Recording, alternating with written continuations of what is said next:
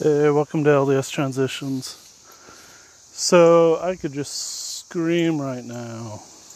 I just want to go in the middle of nowhere and scream my head off. That's one interesting thing about doing a podcast. It's part of my processing and transitioning. Because I'm living in the moment right now. So I'm... I'm out grilling, and uh, my wife talked to me earlier about going over bills tonight, and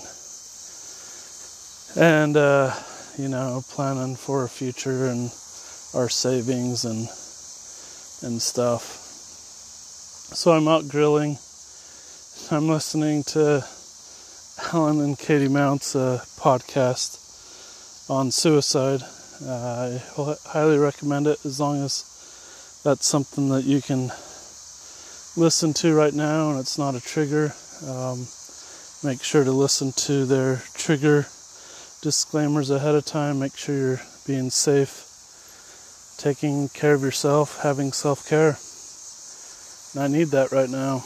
Um, not because I'm suicidal right now, but because my wife, while I'm out grilling and listening to Katie and Alan and, and their guests, my wife says, is all talking.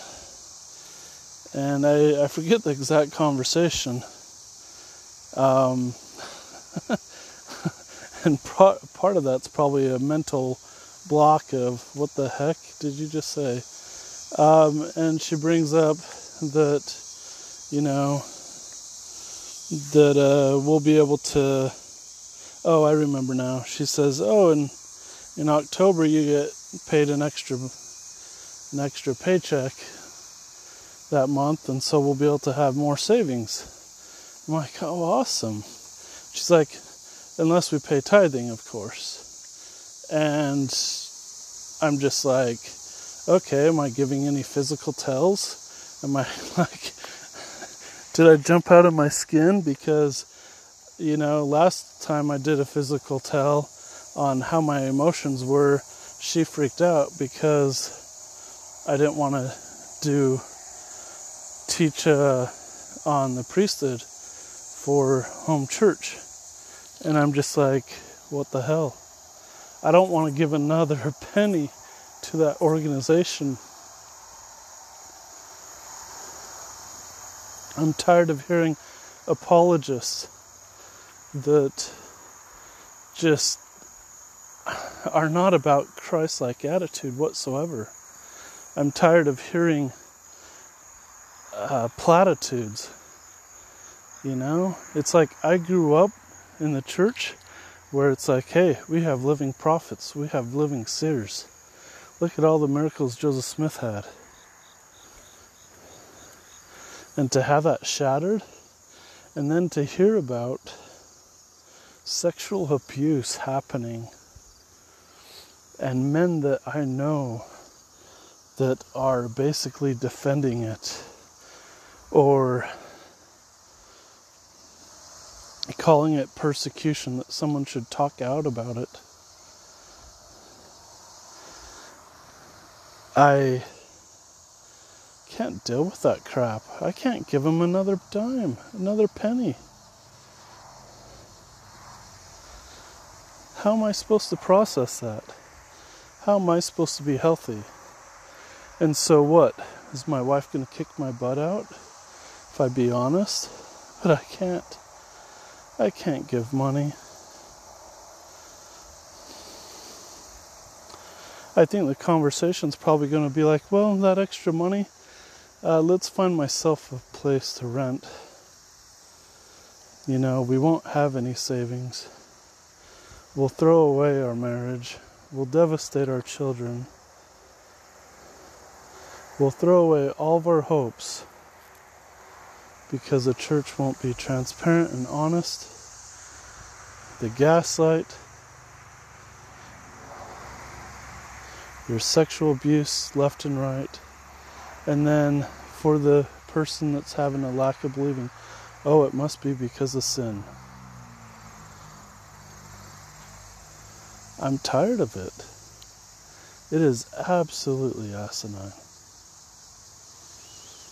to live in this hell that I'm going through. I just want to be free. I want to have a freedom to be able to just believe in goodness and not the church part of that. I can completely go along with so many principles and teachings of Christ, of, you know, many L D S beliefs in, in many ways, but there's so many I can't. I have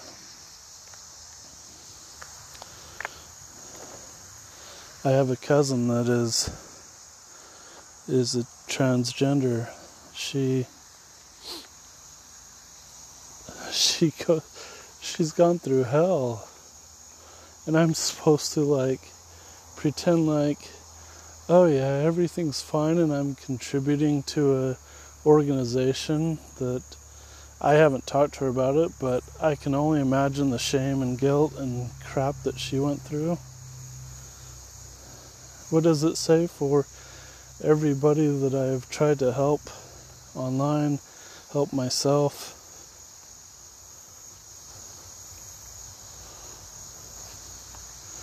It'd be one thing if I could build any faith in it, but I can't. And so now I lose my family.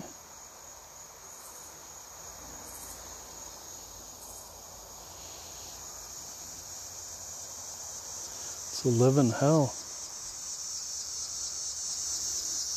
I know the time is going to happen because of my wife's narrative. I know I can't change her. I know she has to be the one to open that door.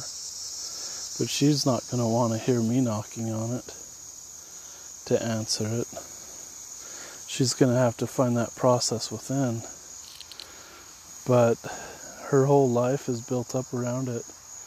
And I know how that's how that is when the walls come falling down and you go down the rabbit hole and there's no bottom.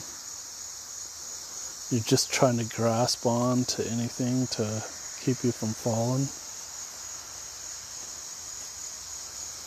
I know how that is. And it's not because you give up. You're grasping for everything you can, but you find out it doesn't have a foundation.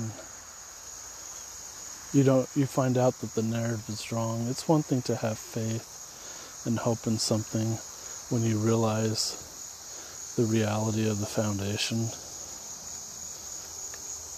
It's one thing when it's a family tradition, or it's a, hey, this is who we are, but it's a whole nother thing when you're when your whole narrative is, hey, we need to go and do our ministering and teach people, you know, to keep the commandments. Hey, we need to go do missionary work and invite people to church. It's a whole nother when you have your children in your house and the narratives that they ask you to teach you, you realize are steeped in so many issues. B H Roberts had issues that he talked about over a hundred years ago, or around a hundred years ago. The whole Book of Abraham fiasco is, is a joke. They don't recognize scholarship at all. And scholarship and archaeology, scholarship in Egyptology. Joseph Smith says Book of Abraham was written in the, you know, that it was, it was written in the hand of Abraham. That he wrote Egyptian and is his hand. Papyri is not that old. We don't even know if Abraham actually existed. And then we have uh, things like the Abrahamic covenant and people basing faith on an Abrahamic covenant that is steeped in mythology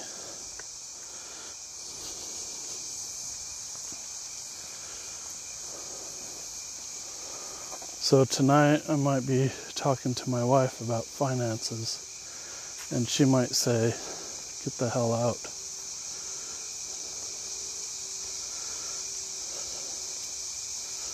Because I can't have an honest, safe conversation with her. She doesn't feel safe. I don't feel safe. She might say, get out. What am I to do? What am I to do? Lose my kids? Give my money to a corrupt organization? You know, it'd be one thing if the church used their funds for humanitarian purposes. And yeah, they give a lot, but in comparison to what they have, they don't give anything in comparison. It's sad, it's pathetic. It's not the church, it's not the Christ I knew. It's not the, it's not the stories that I was told. So, wish me well. Be safe, be kind. Take care of each other. Love your kids. You don't know when you might not see them next.